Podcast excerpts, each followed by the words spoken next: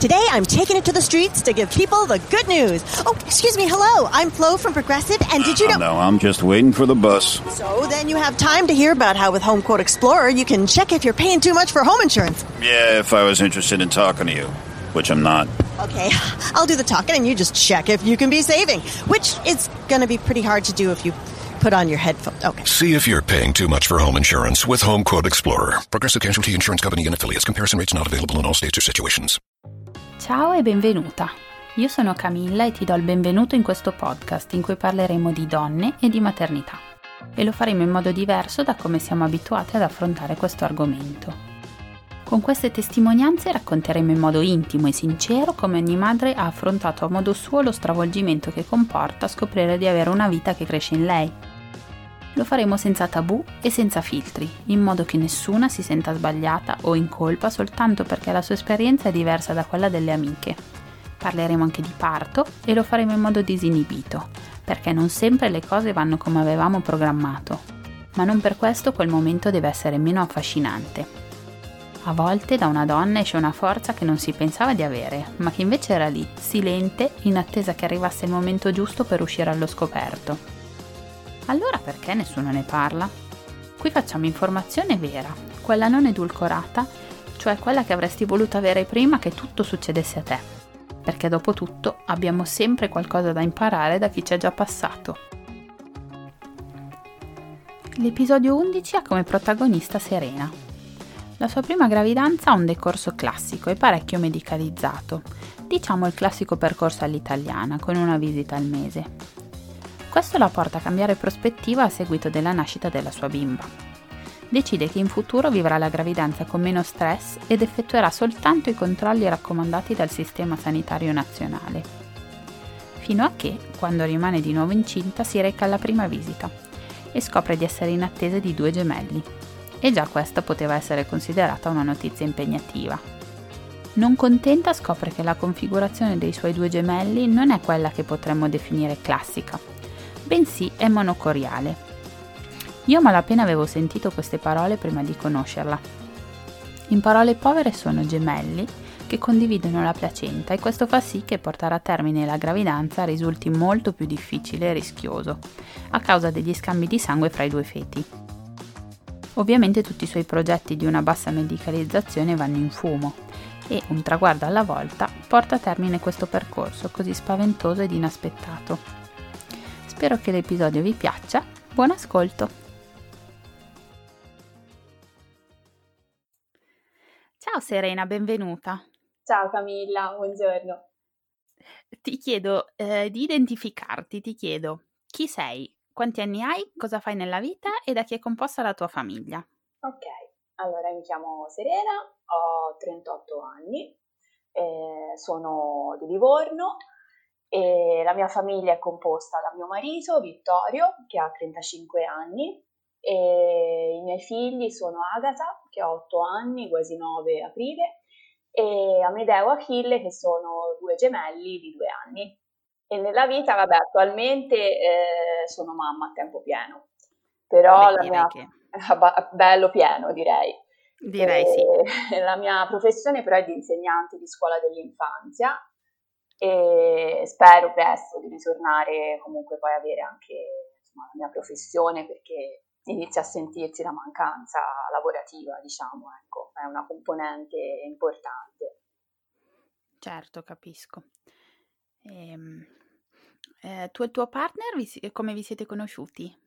Allora, il tuo marito, hai detto, sì, giusto? Sì, siamo sposati e ci siamo conosciuti così per caso, nel senso che frequentavamo più o meno gli stessi posti e lui faceva il DJ e io l'ho visto quindi la prima volta così dietro una console, diciamo che mi ha un po' mm-hmm. colpito da subito e, e, ho iniziato, diciamo che è stato mio il corteggiamento, ho iniziato un po' a pedinarlo in tutte le discoteche in cui era, anche se lui sembrava non accorgersi di me assolutamente, però alla fine ce l'ho fatta. E l'ho conquistato nonostante tutti mi dicessero ma no lascia perdere poi era più piccolino di me di tre anni vabbè niente di che però ai tempi lui 24 io 27 insomma non è che mi davano tutta questa fiducia e mm. invece insomma 11 anni che stiamo insieme con tre figli, siamo qua. Sì. Abbiamo... Direi che li avete smentiti tutti. Sì, sì, sì. E noi vabbè abbiamo fatto molto velocemente, nel senso che appunto ci siamo conosciuti nel 2009 e nel 2010 siamo andati a convivere perché io vabbè vivevo già da sola, quindi insomma è stato abbastanza semplice perché quando uno già sta per conto suo fai presto anche insomma mm-hmm. trovarti in una convivenza e nel 2011 ci siamo sposati, quindi era un anno e mezzo che stavamo insieme. Ok. E nel 2012 è nata Agatha, quindi noi molto, molto veloci, ecco. Sì, sì, sì, tabella serratissima, grandi. Sì, sì. e la gravidanza di Agatha l'avete cercata? Sì. L'avete cercata? Sì. È andata due come volevate? Cercato. Sì, sì, sì eh, già prima di sposarci comunque pensavamo avere una famiglia nostra, il desiderio c'è sempre stato e, e poi niente, abbiamo provato e anche lì ho avuto molta fortuna perché dopo tre mesi ero già incinta. Ottimo. E, e quindi insomma è stato tutto semplice diciamo da quel punto di vista. Poi ci sono state certo. altre cose, però almeno la ricerca è stata breve. Ok, e le altre cose di cui parli posso chiederti? Certo, certo. E niente, vabbè, mm, diciamo che la gravidanza di Agatha è stata una gravidanza abbastanza tranquilla, nel senso che appunto sono rimasta incinta subito praticamente. Non ho avuto grandi problemi durante la gravidanza, so, soliti sintomi, un po' di nausea nei primi tre mesi, eh, però niente, niente di che. Eh, diciamo che arrivati alla fine eh, 40 settimane ancora Agata non si decideva di nascere. E quindi io sono arrivata a 41 più 3 e, e me l'hanno indotto perché ormai il liquido non era più insomma, buono, la bimba comunque era molto grossa e c'era rischi, insomma, complicanze. E quindi è iniziata l'induzione. Scusa. Sì, dimmi. Avevi il desiderio di fare un parto naturale? Sì. sì come tutte penso all'inizio. Sì, ma non tutte, tutte. No. ma no. No. C'è chi sogna il cesareo e eh. non trova il medico che glielo fa. Eh. Vabbè, forse è una leggenda, però ne ho sentite parecchie. No, no, è vero, anch'io a volte le sento e quando le sento, siccome ho purtroppo avuto comunque cesari e basta, e dico che non è assolutamente una cosa bella. Ecco. Mm. Ci sono molti aspetti che forse uno non, non conoscendolo non li mette in conto. E io, vabbè, di Agata hanno provato a indurmelo. Dalla mattina che ci ricoverarono eh, sono arrivata la sera senza alcun dolore, alcuna contrazione. Eh, Te l'hanno indotto con, co- come? In che modo? Eh, con l'ostitocina, eh, non in vena, però è proprio tutto, okay. insomma, non il gel, era proprio come una specie di mm, assorbente interno per capire Ok, sì. Ho avuto mm-hmm. il medicinale e l'ho tenuto quasi 24 ore e non è successo niente. Tant'è che poi la sera mi si rompono le acque e esce del sangue anche, perché mi sono mm. un po' preoccupata. Però questo è all'ospedale okay. di Livorno, eh? tanto okay. per capire lo scenario mi dicono stai tranquilla, non è niente, andrà tutto bene, vabbè, sono stata molto lasciata da sola, ecco, non ho avuto una grande assistenza purtroppo, mi spiace dirlo, però è andata così. E poi dopo la mezzanotte iniziano queste contrazioni molto ravvicinate e molto forti, eh, che erano miste tra i dolori, diciamo, indotti e dolori naturali, perché comunque il sacco mi si è rotto da solo, eh, però, però l'ossitocina ha iniziato a fare effetto e infatti io non ho avuto dolori quando mi riscontro con altre mamme, mi dicono eh la pancia, io non avevo dolore alla pancia, avevo un dolore tremendo all'interno coscia, come se mi strizzassero le cosce fortissimo. Ah. E, e, era un dolore così, è una cosa strana, non so se è dovuto al farmaco, una sensazione molto brutta, però la pancia sì si induriva, ma io avevo questo dolore proprio interno, diciamo, che insomma era veramente forte, però eh, non erano proprio i dolori classici, ecco. Certo. Mm-hmm. E vado avanti così fino alle tre di notte, fino a che non ce la faccio più, chiamo mio marito che nel frattempo era tornato a casa già dalle 11 la sera perché non succedeva niente, ritorna in ospedale e ho questi dolori fortissimi, quindi dalle 3 di, di notte fino alle 9 di mattina. E mi visitano l'ultima visita alle 9 e mi sono dilatata solo 2 centimetri, quindi insomma Oddio. non andava bene. No. Quindi cesario d'urgenza perché la bimba era in sofferenza, perché il mio sangue era venuto a contatto col suo e lei era un gruppo sanguigno diverso dal mio. Okay. E quindi c'è stata questa cosa qua che ovviamente ha mandato un po' tutti nel panico. Anche Avevi l'RH negativo tu, quindi? Sì, sì, sì, mm-hmm. sì, l'RH negativo e fortunatamente anche Agatha aveva RH negativo ma era gruppo A, io sono gruppo okay. 0. Quindi okay. diciamo ci ha salvato un po' il fattore che avevamo appunto, questo fattore negativo entrambe, altrimenti sarebbe andata molto peggio di come è andata.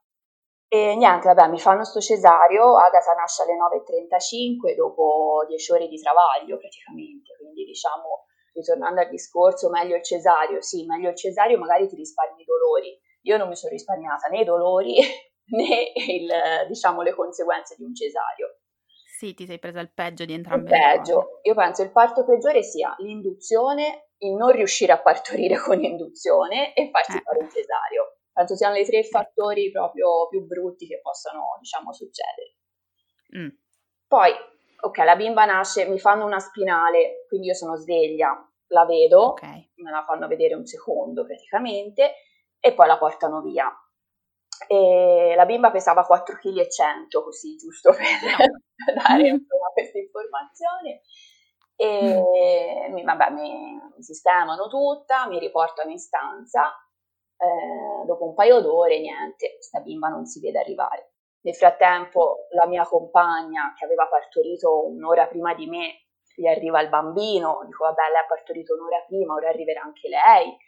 Niente, alla fine arriva una bella pediatra che entra in stanza, che è la cosa penso ancora peggiore possa succedere dopo un parto del genere, che mi dice guarda Agata purtroppo ha avuto questo contatto col tuo sangue, siete di gruppo diverso e ha tutti i valori sballati, quindi il famoso test di Coombs che è quello che fai quando sei RH negativo, era tutto sballato e lei ehm, aveva anche una forte dispnea, ora non mi ricordo bene i termini medici, però insomma aveva questo, una respirazione alterata e, in più aveva tutti questi valori appunto poverina che non, non andavano bene. Quindi mi dice dobbiamo portarla in terapia intensiva e lì mi ha crollato il mondo addosso, penso dopo un parto del genere. Già partorire insomma ti mette a dura prova. Non vedere arrivare il tuo bambino poterlo tenere fra le braccia e vedere la tua compagna che invece è tutta felice se lo coccola, dici vabbè, lasciamo perdere.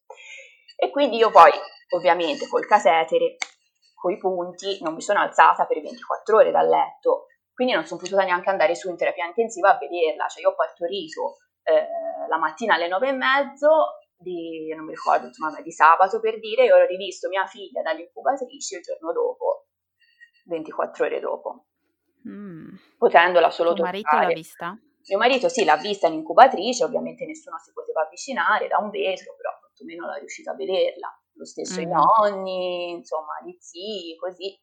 Io no, mi facevano le foto, me le portavano giù. È stato, insomma, brutto non avere quel contatto subito mm. con lei, ecco. E poi vabbè, da lì insomma varie informazioni, guarda che comunque la situazione va bene, la bimba è una bimba poi era nata appunto bella grossa, infatti faceva un po' ridere perché vedevi questa bambina di 4,1 kg dentro un'incubatrice con accanto dei prematuri che erano degli scricciolini, dici ma lei ci sta a farli dentro, però appunto aveva comunque bisogno anche lei. E, e vabbè, c'è stata comunque 5 giorni dentro l'incubatrice. 5 giorni in cui ehm, hanno cercato di risolvere la dispnea e poi? Sì. E poi a rientrare questi valori okay. insomma, che, che si erano appunto sballati. È okay, uscita sì. dall'incubatrice, quindi ho potuto prenderla in collo e allattarla, che ovviamente fino a quel momento non avevo potuto. Quindi a lei le è stato dato subito il latte artificiale e il ciuccio, subito. Mm. E quindi io me la sono ritrovata, diciamo così, cinque giorni già abituata un po' all'artificiale, col ciuccio, così. Però è stata bravissima perché si vede era una mangiona, non lo so, ma lei è stata fortissima, si è attaccata subito al seno, tirava bene, è stata veramente forte, ecco, da quel ah, bene, è stato grossa. semplice quindi, sì, nonostante sì, tutto. L'allattamento è stata una cosa veramente semplice, diciamo, per noi. Eh, meno male, almeno quello. Sì, sì, anche se durante mm. la terapia intensiva non era il massimo perché andavi ogni tre ore, a volte gli davano già l'artificiale prima, quindi arrivavo lì, eh, non aveva tanta fame, le infermiere che non aiutavano mi dicevano, ah, questo solo 10 grammi, vedrai che stai perdendo il latte, te lo devi tirare di più, e me lo tiravo sempre, però non era quello il sistema insomma, per aiutare una donna, insomma, soprattutto al primo parto in una situazione del genere. Ecco. Certo, ma quando era in terapia intensiva, quindi il tuo latte glielo davi tirato oppure potevi tirarla fuori? No, no, me lo tiravo e glielo portavo. Però quando potevo andare a lattarla l'attaccavo, solo che ci potevi andare a orari scanditi. È ovvio che un neonato non è che mangia ogni tre no. ore a quell'ora, certo. Eh, a richiesta, quindi eh, a volte arrivavo che magari non aveva fame perché avevano già dato altro latte. Sì, sì, sì, sì, certo. Comunque è andata avanti così per 15 giorni eh, perché nel frattempo gli è venuta anche un'infezione alle vie urinarie che ha complicato tutto, ha dovuto prendere antibiotico, quindi ecco. si è ecco. allungata la permanenza, diciamo, in terapia intensiva.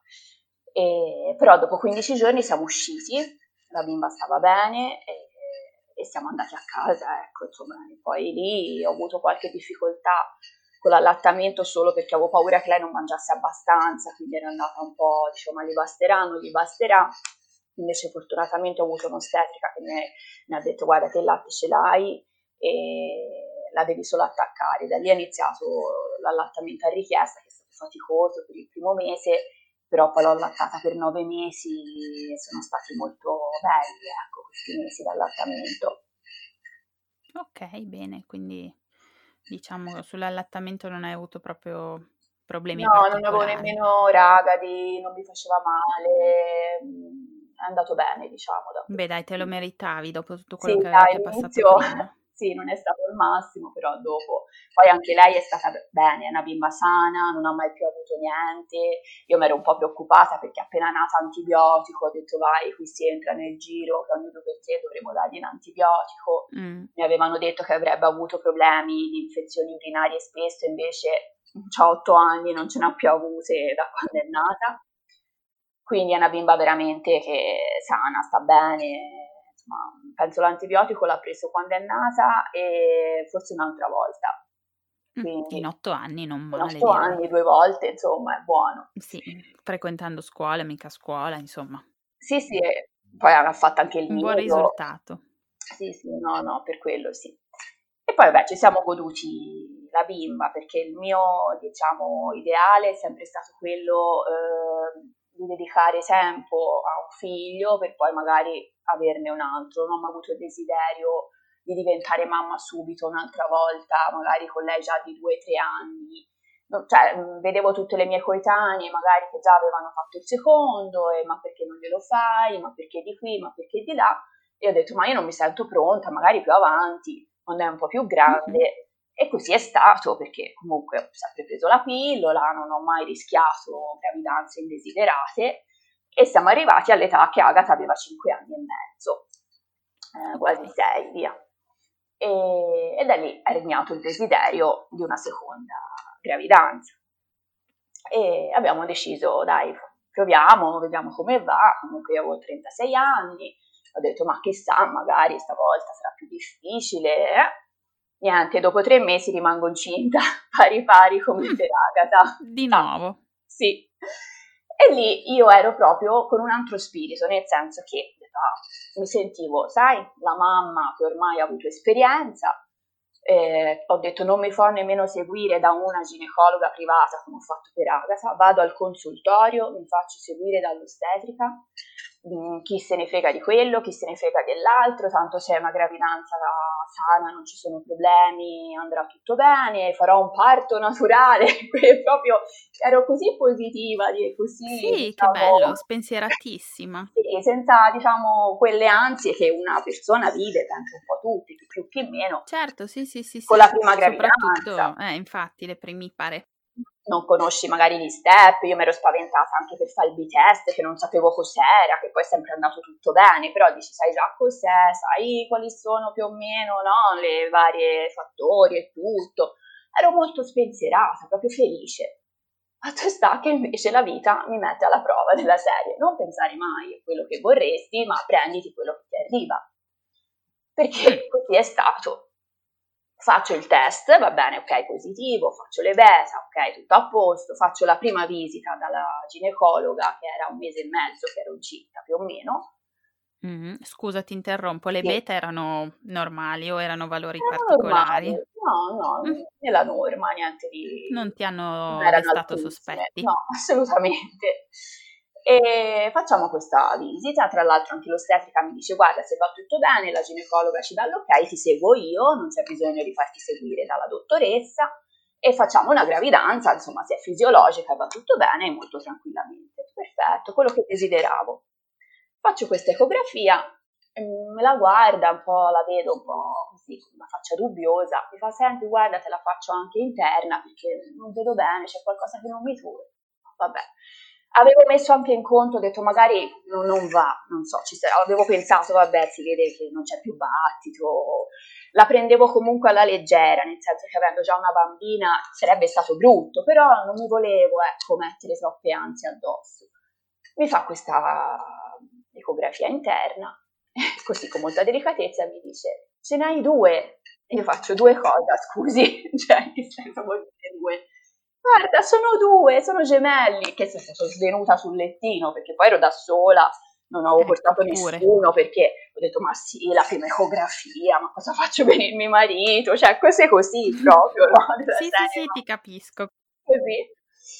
Quindi lì mi sono sbiancata, penso, non so, il cervello è andato da tutt'altra parte, anche perché non abbiamo casi gemelli in casa, quindi ci sai, metti un po' in conto, niente, quindi è stato veramente... Sì, non avevi proprio considerato l'opzione. No, assolutamente. E loro invece tutte entusiaste, fanno la foto, la portano in giro per il reparto, fa guarda che non si vedono spesso due gemelli, non so, non si vedono spesso, proprio a me ho pensato, cioè, vabbè. E io me ne sono andata, non so come ho fatto a guidare dopo con questa ecografia che si vedevano benissimo, questi due fagiolini belli distanziati lì nel loro, nella loro cameretta gestazionale e me ne sono tornata a casa. A che settimana eri già? Ma ero 8-9 più o meno, mm-hmm. si vedevano benissimo, c'erano pressione. Eh, infatti, ottimo. E io ho detto come glielo dico? Cosa faccio? Non lo so. E perché poi io non avevo detto ancora nulla neanche ai miei, perché questa volta volevo tenercelo un po' per noi, eh, superare i tre mesi e poi dirlo ai nonni, volevo che fosse una cosa solo mia e di mio marito, ecco, perché la prima gravidanza subito a tutti, amici, parenti, perché questa volta volevo fosse una cosa un po' più privata, personale. E invece non, non ce la facevo a tenermi dentro che ce ne avevo due.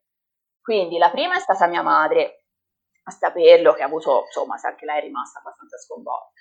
Poi mio papà e poi mio marito la sera perché era al lavoro ho detto ma fa brutto dirglielo per telefono, potrebbe svenire dalla sedia, aspettiamo che certo. torni a casa. E quindi gliel'ho detto poi quando è tornato a casa la sera.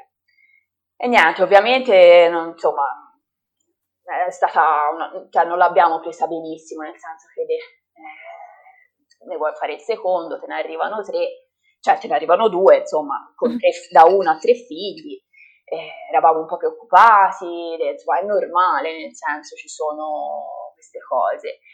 E, però anche mio marito ha detto, senti, l'importante è che stanno bene, se la gravidanza va bene, non ci sono problemi, cioè andiamo avanti ovviamente, non abbiamo mai pensato di interromperla o insomma, ecco,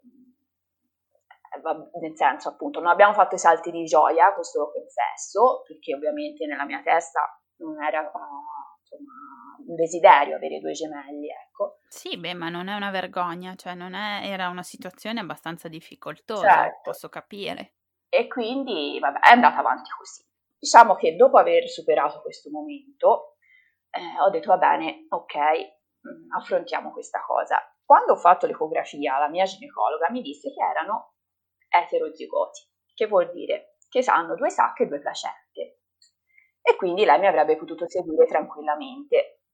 Va bene, quindi già non ti segue più l'ostetrica, ti segue la ginecologa. Va bene. Perché eterozigoti è la, diciamo, mh, mm, la configurazione più sicura, tra virgolette? Sì, diciamo di sì. Più semplice. Più semplice perché comunque ci sono due placente, due sacche, è come insomma, avere un fratello e una sorella, ecco, che crescono insieme ma non sono dello stesso ovulo, sono due ovuli fecondati diversamente, cioè nello stesso momento ma due. Ok, preparati che ti tartasserò con questo tipo di domande. Sì, perché... certo, certo, ci mancherebbe. Anche io, guarda, era un mondo a parte, poi ho capito eh, esatto. Cioè, finché non ti tocca questo argomento, no. secondo me non... No, non lo sanno in tante. Alla fine faccio il B-test. Faccio il B-test come feci per, per Agatha e purtroppo sono, da Livorno sono dovuta andare a Piombino a farlo perché non c'era posto a Livorno.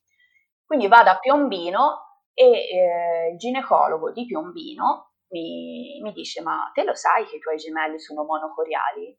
Al che faccio, in che senso? Cosa vuol dire monocoriali? Che hanno una placenta sola per due e che sono nello stesso sacco. Mm, cosa vuol dire?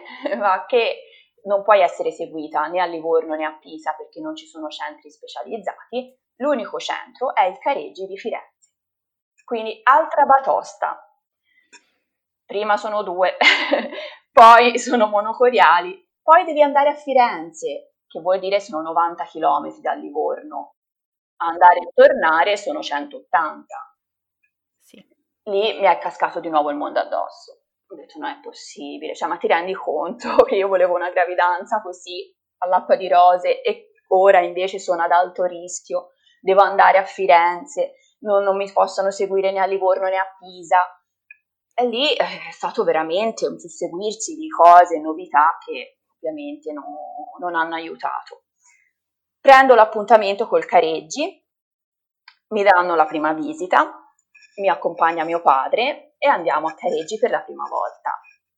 Un reparto fantastico, lì non posso solo dire la differenza tra Livorno e Firenze, è stata veramente una cosa incredibile, di una gentilezza, di una professionalità, veramente bravi, quello non, posso, non mi posso lamentare, solo che per me era comunque faticoso arrivare fino lì. E all'inizio ho detto, vabbè, dai, un'ecografia al mese, pazienza, si farà. Lavoravi in quel periodo? No, no, non lavoravo, ho smesso, ho finito l'incarico a scuola dell'infanzia, e, che era una supplenza annuale, e poi sono rimasta incinta, quindi ho detto, vabbè, dedichiamoci alla seconda gravidanza, e quindi è andata così. E poi comunque essendo insegnante avrei comunque avuto subito la maternità perché sei categoria certo. a rischio, quindi per quello non ci sarebbero stati problemi. A maggior ragione con quel tipo di gravidanza. Sì, certo. A Firenze scopro la verità su questa gravidanza che ancora né, né Livorno né Piombino erano stati in grado di dirmi veramente che, che gravidanza stavo affrontando. Mm. Allora, la gravidanza monocoriale è praticamente una placenta per due bambini e che vuol dire, questo me lo disse con queste parole la dottoressa, che se c'è un piatto di pasta dobbiamo dividercelo in due. Se siamo bravi facciamo metà per uno, ma se non siamo bravi uno mangia tre quarti e l'altro mangia un quarto. Molto chiaro. Sì, questo è un esempio proprio pratico. Succede che uno cresce e l'altro no. E se uno cresce e l'altro no, quello che non cresce ovviamente non ce la fa. Ma se non ce la fa uno, essendo monocoriali attaccati alla stessa placenta, anche l'altro non ce la fa più. Quindi il rischio di morte intrauterina era altissimo. Infatti quando arrivo lì a me mi classificano come gravidanza ad alto rischio. E eh, ho tutte le visite gratuite ovviamente, perché essendo così, cioè non ho pagato niente, tranne la benzina, diciamo, per arrivare a Firenze mm-hmm. però insomma era meglio, preferivo ovviamente il contrario. E, e, quindi mi dici cosa succede? Se questo fattore avviene tra le prima, scusami, delle 28 settimane, il rischio di morte di entrambi è molto alto. Si può solo intervenire con un intervento chirurgico che viene fatto solo in un ospedale di Brescia, in tutta Italia. E la riuscita di questo intervento è il 30% vuol dire che quello ah. che non cresce muore sicuramente, quello che cresce ha il 30% di possibilità di sopravvivere. Mm, quindi le probabilità erano comunque basse. Sì, cioè di queste gravidanze è difficile portarle a termine. E okay. questo che succede entro le 28 settimane. Poi mm-hmm. può succedere che loro, diciamo, crescano più o meno uguali e arrivano a 28 settimane però fa, succede spesso che dopo le 28 settimane c'è un arresto di crescita di uno e prende il sopravvento l'altro. Questo, o stesso discorso, se succede invece dopo le 28 settimane, allora poi si fa un cesareo, diciamo, normale e si tirano fuori, cioè quello che non cresce più non ce la fa più, ma c'è più possibilità per l'altro, diciamo, di sopravvivere. Però nasce comunque di 28 settimane, 29, 30, insomma, ci sono poi tutti i rischi di un prematuro, ovviamente, dopo. Però c'è più possibilità, diciamo, di sopravvivere. Quindi ti puoi immaginare, dopo queste notizie, quando ho capito veramente che cosa voleva dire, è stato veramente devastante. In più io dovevo fare un'ecografia ogni 10 giorni, perché questa cosa di non crescere più andava monitorata. E ogni 10 giorni poteva cambiare. La dottoressa mi disse, guarda, oggi stanno bene, ma domani non si sa. Quindi ogni ecografia era una sorpresa, diciamo. E così è andata avanti, ogni dieci giorni andavo a Firenze. E non cioè sempre, dall'inizio alla fine ogni sì, dieci giorni. Sì. Non sempre ho avuto qualcuno che mi ha accompagnato, spesso guidavo io da Livorno a Firenze in Fipili, anche a agosto, con un caldo tremendo, andavo, tornavo, a volte avevo eh, anche tre controlli in una settimana, quindi andavo tre volte a Firenze perché ero seguita dal reparto, diciamo, di insomma, gravidanza a rischio dalle ginecologhe. Poi ero seguita dalle ostetriche che mi controllavano invece i valori miei, il sangue, queste cose qui, ma non combaciavano mai i giorni. Una era di mercoledì, una era di venerdì, quindi spesso andavo due volte la settimana a Firenze. E poi tutte quelle ecografie extra che i gemelli monocoriali eh, hanno, che sono tipo la cardio, l'ecocardio, perché possono avere malformazioni cardiache, ed altre che non ti mm. sto a dire perché ce n'era veramente ogni, di ogni, ecco, ogni okay. proprio, ecco, quindi ogni due per tre ero lì, ormai ero diventata di casa, infatti la dottoressa mi disse guarda diventerai di casa, non ti preoccupare, eh, vabbè, diventeremo mm. di casa. E così è andata, insomma io sono rimasta incinta a fine marzo e quindi mi sono fatta tutta l'estate in su e in giù per Firenze e fortunatamente abbiamo superato le 28 settimane i bimbi crescevano quasi uguali, c'erano due etti e mezzo di differenza, ma ha detto erano, non erano niente per la, il tipo di gravidanza che avevo. E, okay. e, quindi siamo andati avanti, tant'è che eh, loro si meravigliavano ogni volta perché questi bimbi erano molto grossi e non era possibile, dicevano, che i gemelli fossero così grossi, anche quelli con due placente, due sacchi. Ah. E mi, addirittura mi hanno fatto fare due volte il eh, test, quello per ehm, il diabete, perché di solito hai visto no, bimbi grossi, di solito c'è certo, il diabete sì, gestazionale.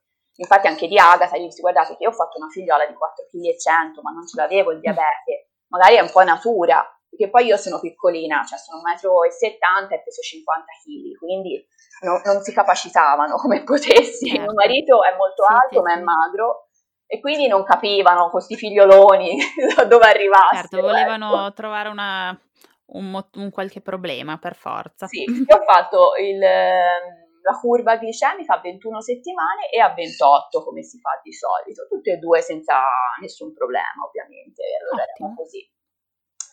Fatto sta che arriviamo a 34 sett- no, 33 o 34 settimane, i bimbi sono, sono sempre cresciuti di pari passo, e l'unica cosa che mi viene è la colestasi, che anche quella non sapevo cosa fosse. Esatto, e... ti sto per chiedere che cosa sia.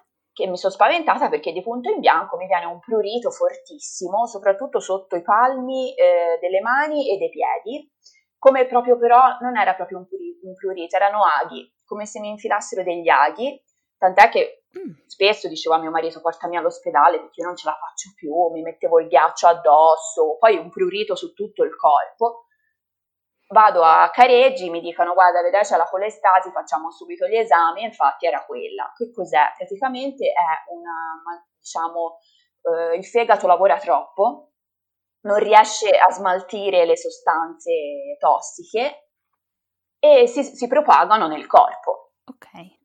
Che eh, per il bambino ha detto non ci sono gravi rischi se viene presa insomma in tempo, per la mamma ci sono queste, diciamo, questi effetti collaterali, questo prurito fortissimo che non mi riusciva a far dormire, quindi mi ricoverano, mi ricoverano perché poi anche il liquido di uno dei due iniziava a essere un pochino più scarso rispetto all'altro.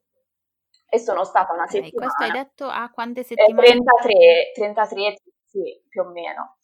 E mi ricoverano una settimana a Firenze e in quella settimana insomma, questa cura farmacologica, riposo assoluto, perché poi avendo comunque una bimba di sei anni io non mi sono mai riposata con i gemelli, la portavo a danza, a scuola, alla lezione, cioè ero sempre in movimento, infatti di loro ho preso pochissimi chili e, e quindi lì mi sono riposata veramente in quella settimana, anche se devo dire... Eh, ho visto situazioni molto brutte, perché lì era veramente un reparto veramente per situazioni gravi, molto gravi. E ho conosciuto ragazzi che hanno avuto veramente esperienze bruttissime.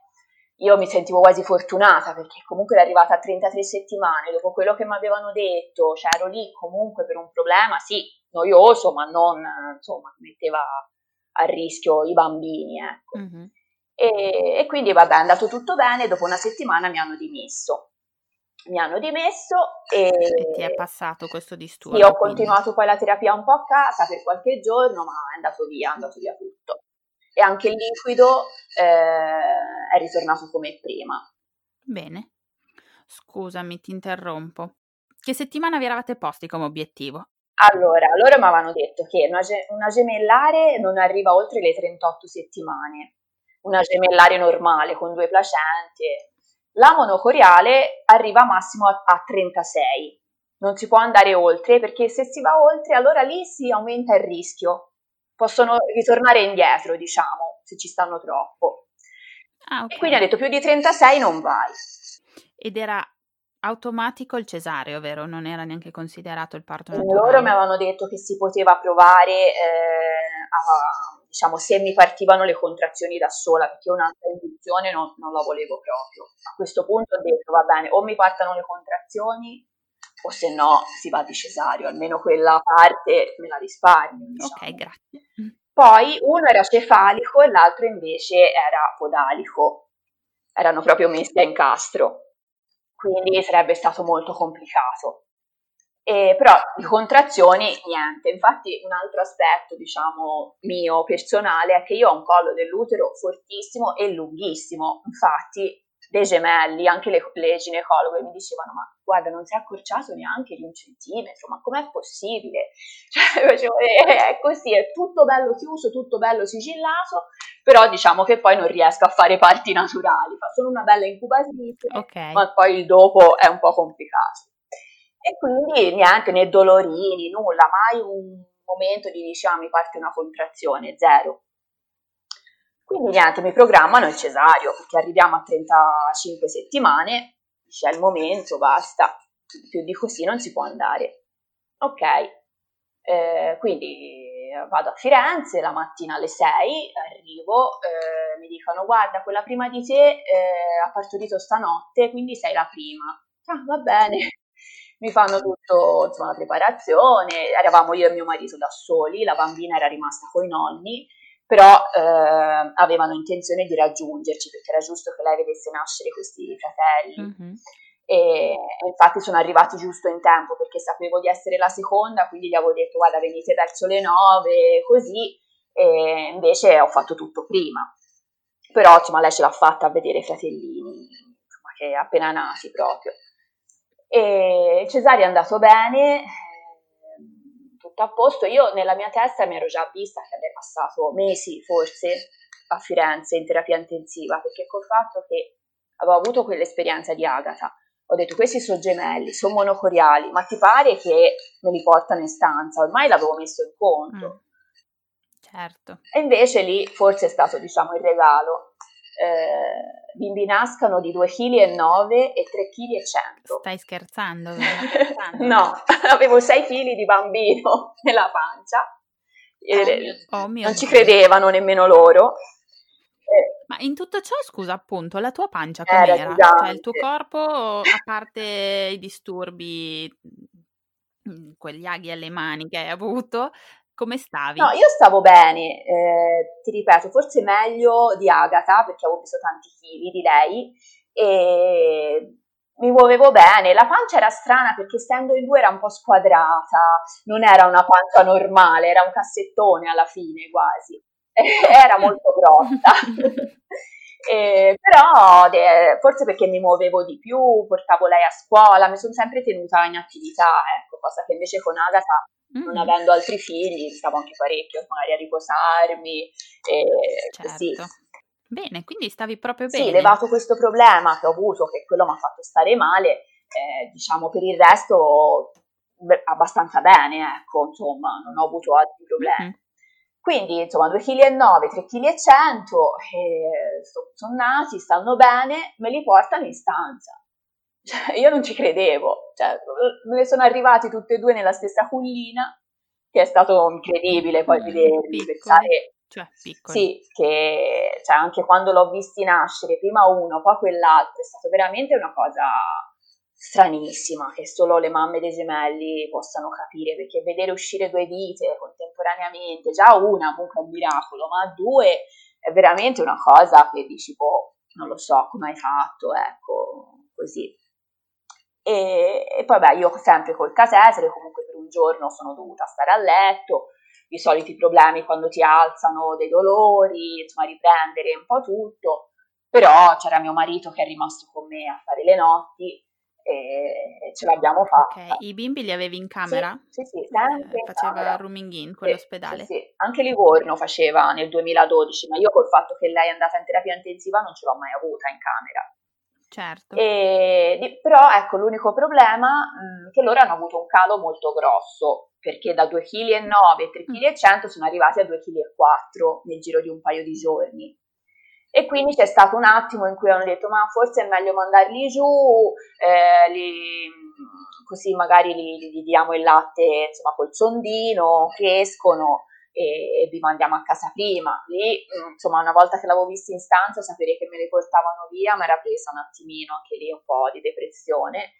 Eh, però invece loro mangiavano comunque, poi arrivò questo pediatra e mi disse ma quando lei gli dà il latte, ovviamente artificiale anche a loro, eh, poi le attaccavo, perché comunque dovevano crescere e mi davano l'artificiale. Mm-hmm. Io ogni tanto li attaccavo al seno, però insomma era tutto l'artificiale e quello prendevano da me.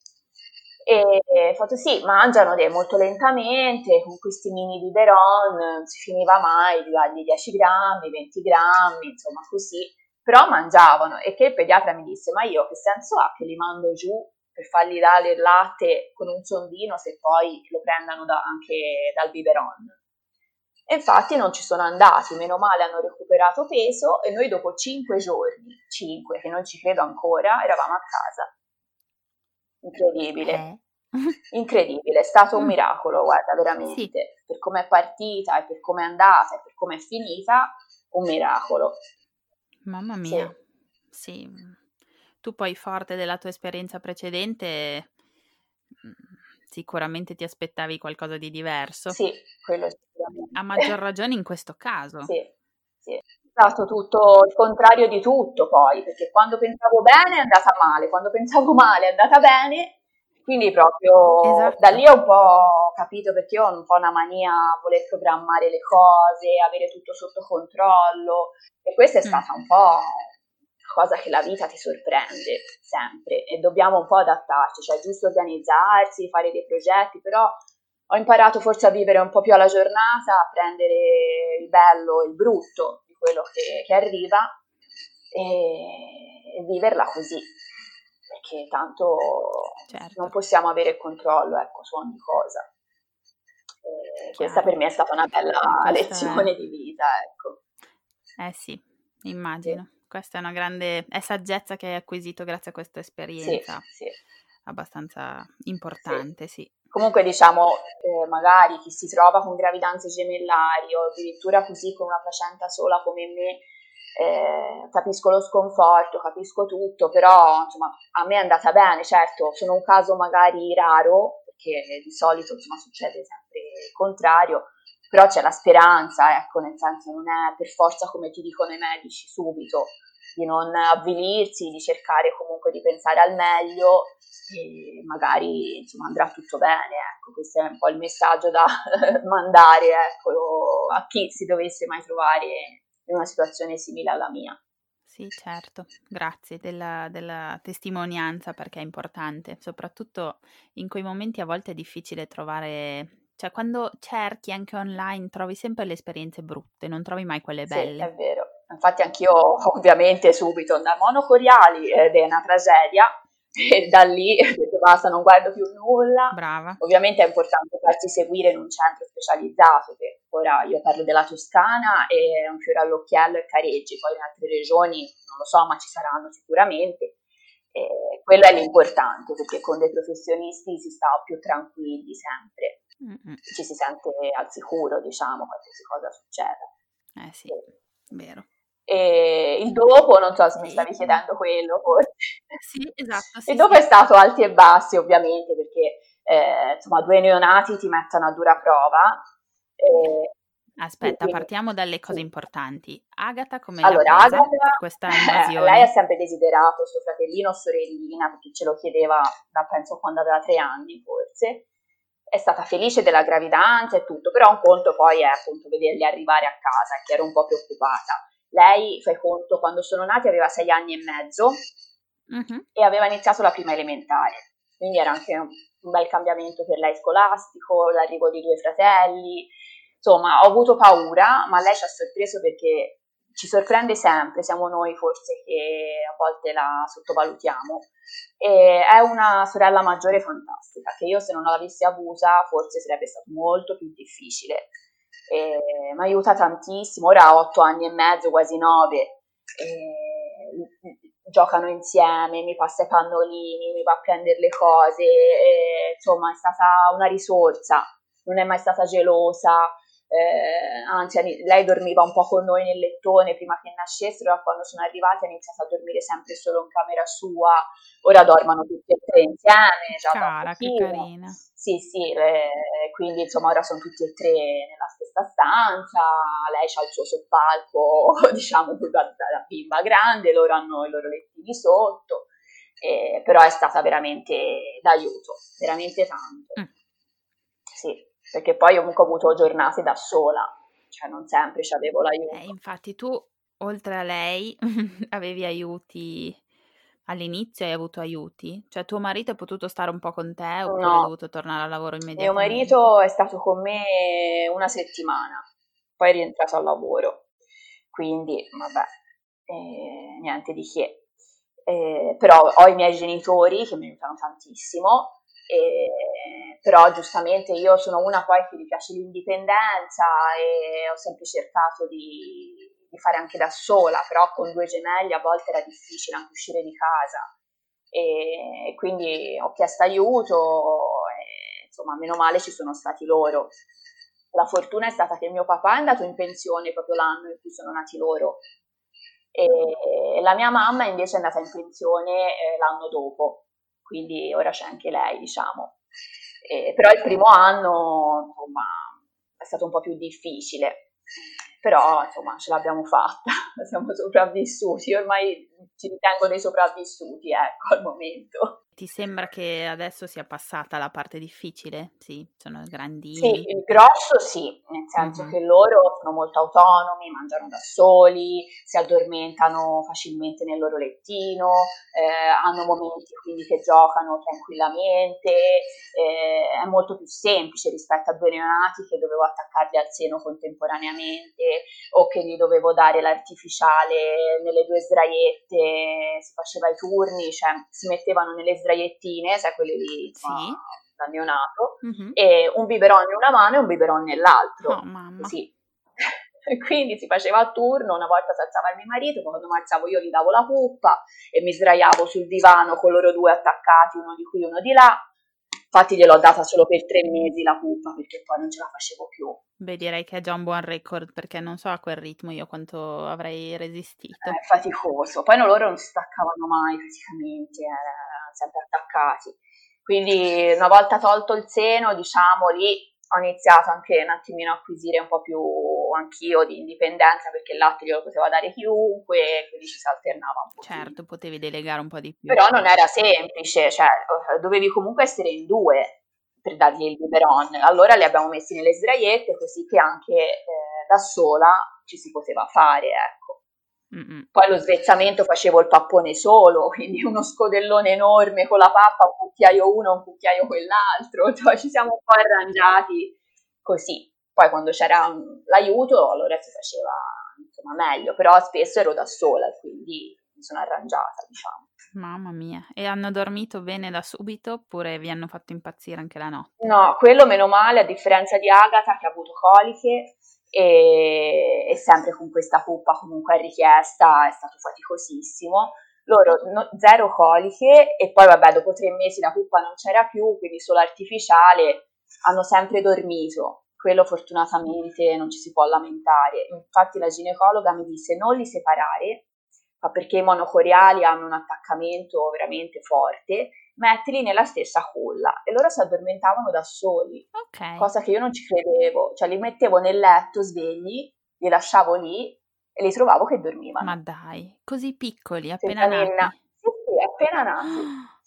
Pensa. Per un bel po', poi arrivati agli 8-9 mesi li ho separati, ma perché uno ha iniziato a alzarsi e si buttava giù mm. e andava addosso a quell'altro, quindi insomma per evitare lotte, diciamo così. Mm-hmm. A nove mesi li ho separati, quindi ognuno nel suo lettino e da lì insomma hanno dormito separatamente, però ora i lettini sono di nuovo attaccati e non hanno più quello con le sbarre ovviamente mm-hmm. e quindi sono vicini, cioè si vedono, si sentono, infatti spesso li trovo appiccicati che dormono insieme. Carini. Sì, poi hanno momenti che si menano, eh, perché eh, vabbè, si tirano i sì. capelli, Ma poi sono levano maschi. giochi. Eh, due maschi poi, anche lì c'è stata l'incognita finché non si sapeva il sesso, a sperare che fossero, mio marito è amante delle femmine, quindi lui sperava fossero due femmine. E gli ho detto, guarda che poi siamo quattro donne in casa, cioè è pesante anche quattro donne in sì, casa. E lo dici da donna. Sì, infatti. Eh, io speravo un maschio e una femmina, sinceramente, se avessi potuto scegliere. Però Sono arrivati due maschi. È possibile, no? Col monocoriale. No, no, perché non sapevo ancora che erano okay, monocoriali. Okay, sì, Infatti, sì. quando ho scoperto che erano monocoriali, ho detto, guarda, il sesso è lo stesso per forza. Uh-huh. Non c'è via di uscita, o due maschi o due femmine. Ok. Però quando l'ho saputo che erano gemelli ancora non sapevo che erano monocoriali, dicevo, ma magari un maschio e una femmina. Sì, sarebbe un buon equilibrio.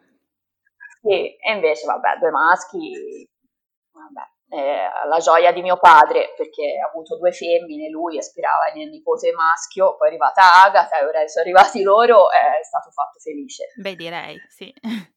sì. Il loro attaccamento è, è ancora adesso molto forte, vero? Sì, anche al nido, loro hanno iniziato il nido a 13 mesi, poi vabbè è durato poco per via del Covid, la scuola ha chiuso, quest'anno da settembre che vanno per ora, insomma, tutto bene e mi hanno detto le educatrici che si cercano tantissimo, eh, che magari loro tendono a dividerli no, per le attività, fanno dei piccoli gruppi, allora mettono Amedeo da una parte, Achille dall'altra, eh, però magari si girano e fanno Tato, Tato, guarda, vieni, Tato, tutto così. Pensa. E anche in casa uguale, se uno va a dormire deve venire anche l'altro, se si va a fare colazione chiama anche l'altro fratello, si preoccupano, latte a taso, cambia sato, insomma c'è un forte legame. Ma pensa che bello.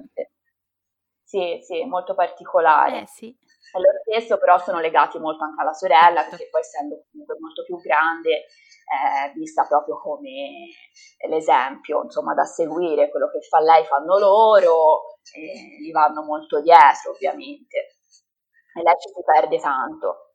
Che bello, deve essere una situazione familiare molto mh, particolare, però allo stesso tempo speciale, penso. Sì, ci sono giorni veramente difficili, eh, faticosi, perché comunque gestire tutti e tre non è semplice, eh, soprattutto quando lei deve studiare, magari loro si alzano e poi vogliono venire, o un litigio, un impegno, una, una cosa così, che però ci sono proprio i momenti in cui li vedi tutti e tre che giocano, che mangiano insieme, che si fanno una coccola, che si abbracciano e dici vabbè, tutto il resto passa in secondo piano. Beh, certo. E dici, vabbè, sono stata fortunata alla fine perché io non avrei mai fatto un terzo figlio, penso, eh, avere tre bambini, insomma, è, è, molto bello. Poi loro gemelli così, insomma, è ancora un altro tipo di esperienza. Mm-hmm. Eh, insomma, nel bene o nel male, unica e rara, ecco. Certo, che bello. Grazie per questo Grazie. racconto, è proprio Sono quelle storie che scaldano il cuore, è proprio bello. Un po' di ottimismo che ci vuole in questo periodo, tra l'altro. Eh sì, mm. sì. Poi loro sono rossi, con gli occhi chiari Ma dai, e riccioluti. Sono buffissimi. E, e voi siete e... rossi? No, allora mio nonno paterno era rosso. Ok. Quindi avranno preso da lui perché non abbiamo altri rossi. Io sono bionda con gli occhi chiari, Agatha è bionda con gli occhi chiari, quindi gli occhi chiari li abbiamo dati a tutti e tre.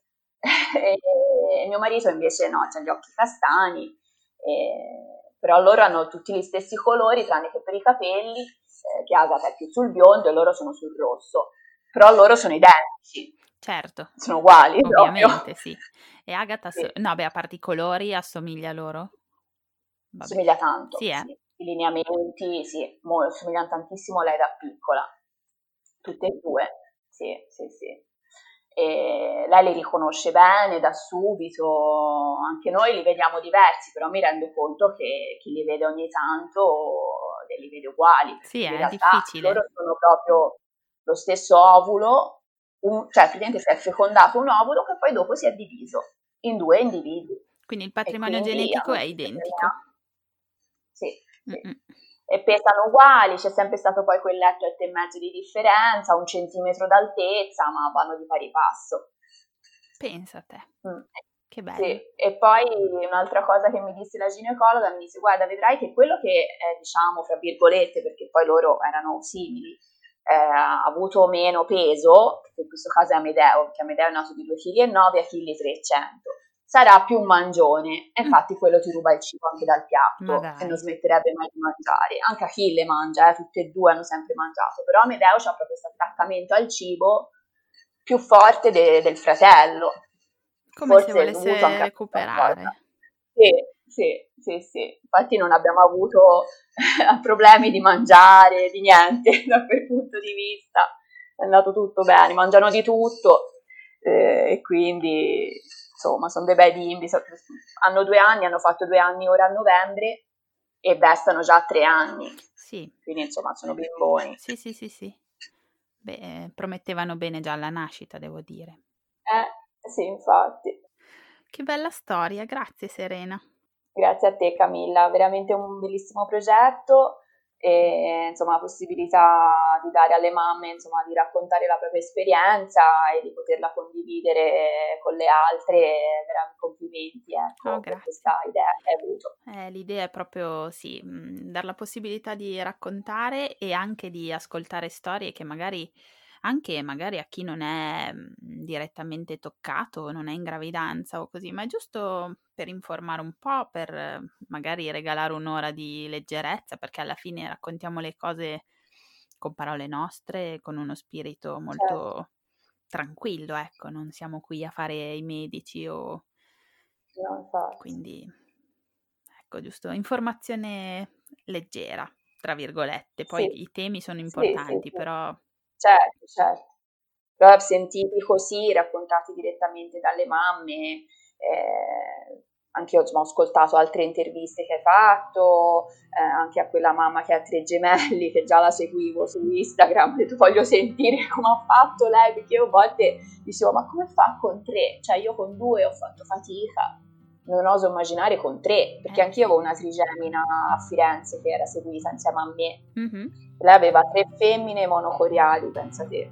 Ok, oh, tutte con una placenta sola. Sì, lei è arrivata, pensa, a 28 o 29, è stata tanto in terapia intensiva, però le bimbe stanno tutte bene.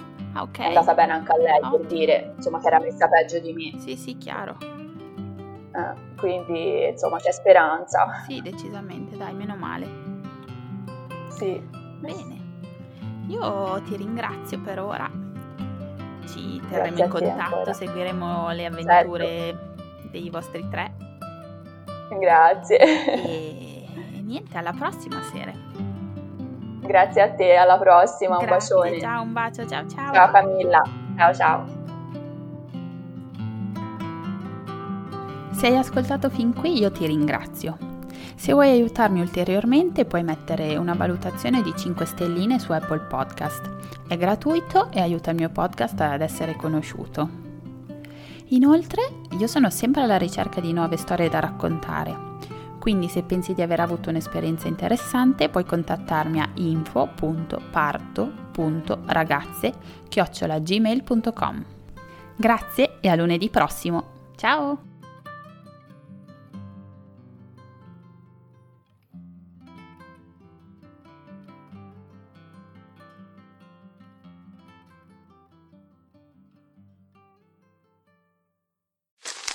Me, me, me, me, me, but also you. The Pharaoh fast forwards his favorite foreign film, Powder Donut. okay, what's my line? Uh, the only line I see here on the script is get options based on your budget with the name your price tool from Progressive. Oh man, that's a tongue twister, huh? I'm sorry, I'm gonna need a few more minutes. bulbous Walrus, the Bulbous Walrus. The name your price tool. Only from Progressive. The owl ran afoul of the comatose coxswain. Progressive Casualty Insurance Company and affiliates. Price and coverage match limited by state law. Me, me, me, me, me, but also you. The Pharaoh fast forwards his favorite foreign film, Powder Donut. okay, what's my line? Uh, the only line I see here on the script is get options based on your budget with the name your price tool from Progressive. Oh man, that's a tongue twister, huh?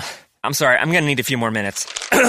bulbous Walrus, the Bulbous Walrus. The name your price tool. Only from Progressive. The owl ran afoul of the comatose coxswain. Progressive Casualty Insurance Company and affiliates. Price and coverage match limited by state law.